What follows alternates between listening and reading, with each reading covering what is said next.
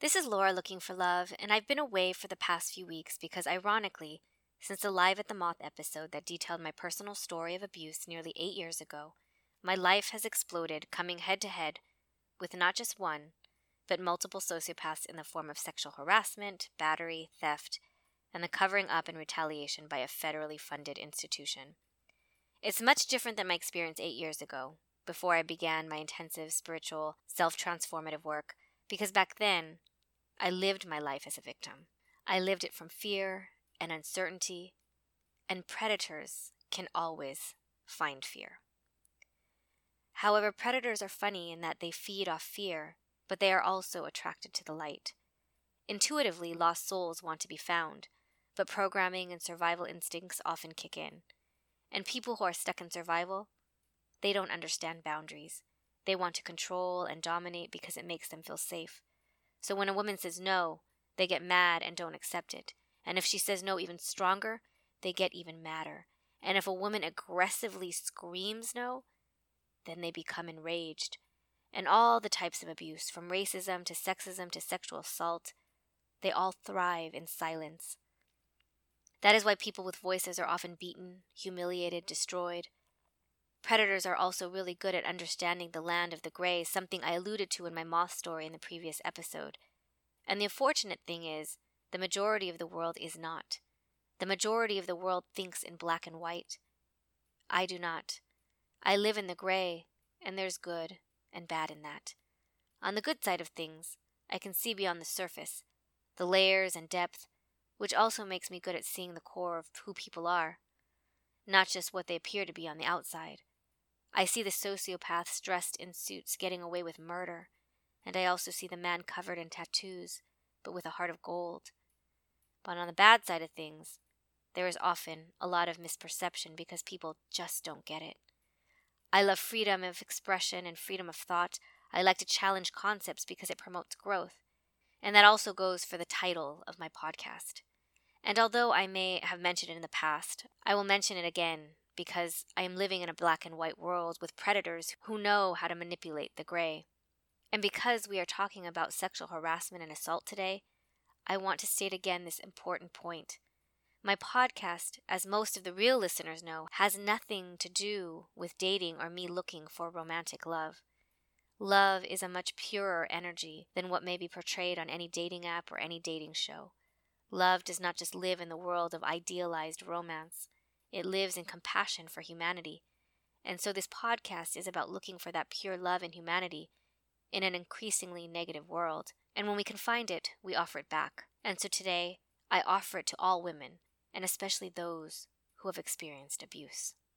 So with that being said, today I will focus on our justice system, a very black and white world, and one that so many were watching during the Brett Kavanaugh hearings. And as a woman who has experienced sexual harassment, sexual assault, sexual battery, and sexual abuse, not just by the original predators, but by the communities and institutions that support them, I watched the undercurrents of what was happening. On the surface, it was about credibility in politics. But to me, it was further validation that the legal system is never the best place for a victim of sexual abuse. As I watched Dr. Ford's testimony, it was as if she had to remove her cap of certainty that she must wear when she teaches her university courses or performs any task as the PhD doctor she is. To go back in time to a place of trauma, it is natural to step back into that identity as a victim, where fear resides. I can relate, but I also know firsthand that when you go back there, there are many complex emotions, not just sadness and grief and fear. Often there is rage and anger and frustration, but the legal system is a place of judgment, where you are limited in your emotional spectrum because you have to walk a line. You have to tell your story, but you also have to be believed.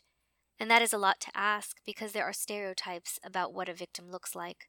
To be believed as a victim, one must be timid or scared or weak. Any sign of anger or rage can make them lose their credibility. But rage and anger are a natural part of the emotional spectrum. And although Dr. Ford had a voice, it was a voice appropriate within the box she sat in, while being carefully watched by a room full of senators. And while it is still better than silence, a voice that is capped is still not freedom. Brett Kavanaugh, on the other hand, was allowed to show his rage because he is not a woman, and in a black and white world, men alone can show rage when they feel they have been wronged. and because he had access to an additional acceptable emotion, he had much more freedom of speech, and it showed. But beyond that, courtrooms and hearings like these are a sociopath's playground. I'm not saying that every accused person is guilty, but I can't help to see what I see and know what I know. And I know sociopaths are brilliant and charming, and they always document everything. And documentation is always key in legal hearings and in judgments.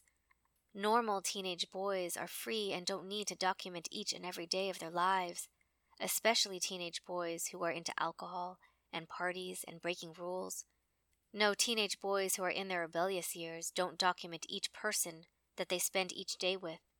And more importantly, they don't keep calendars from 1982.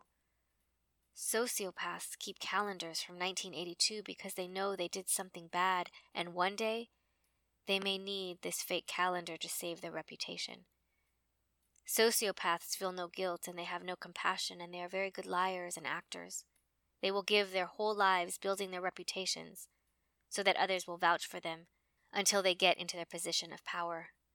No, hearings like these and courtrooms are no places for a victim.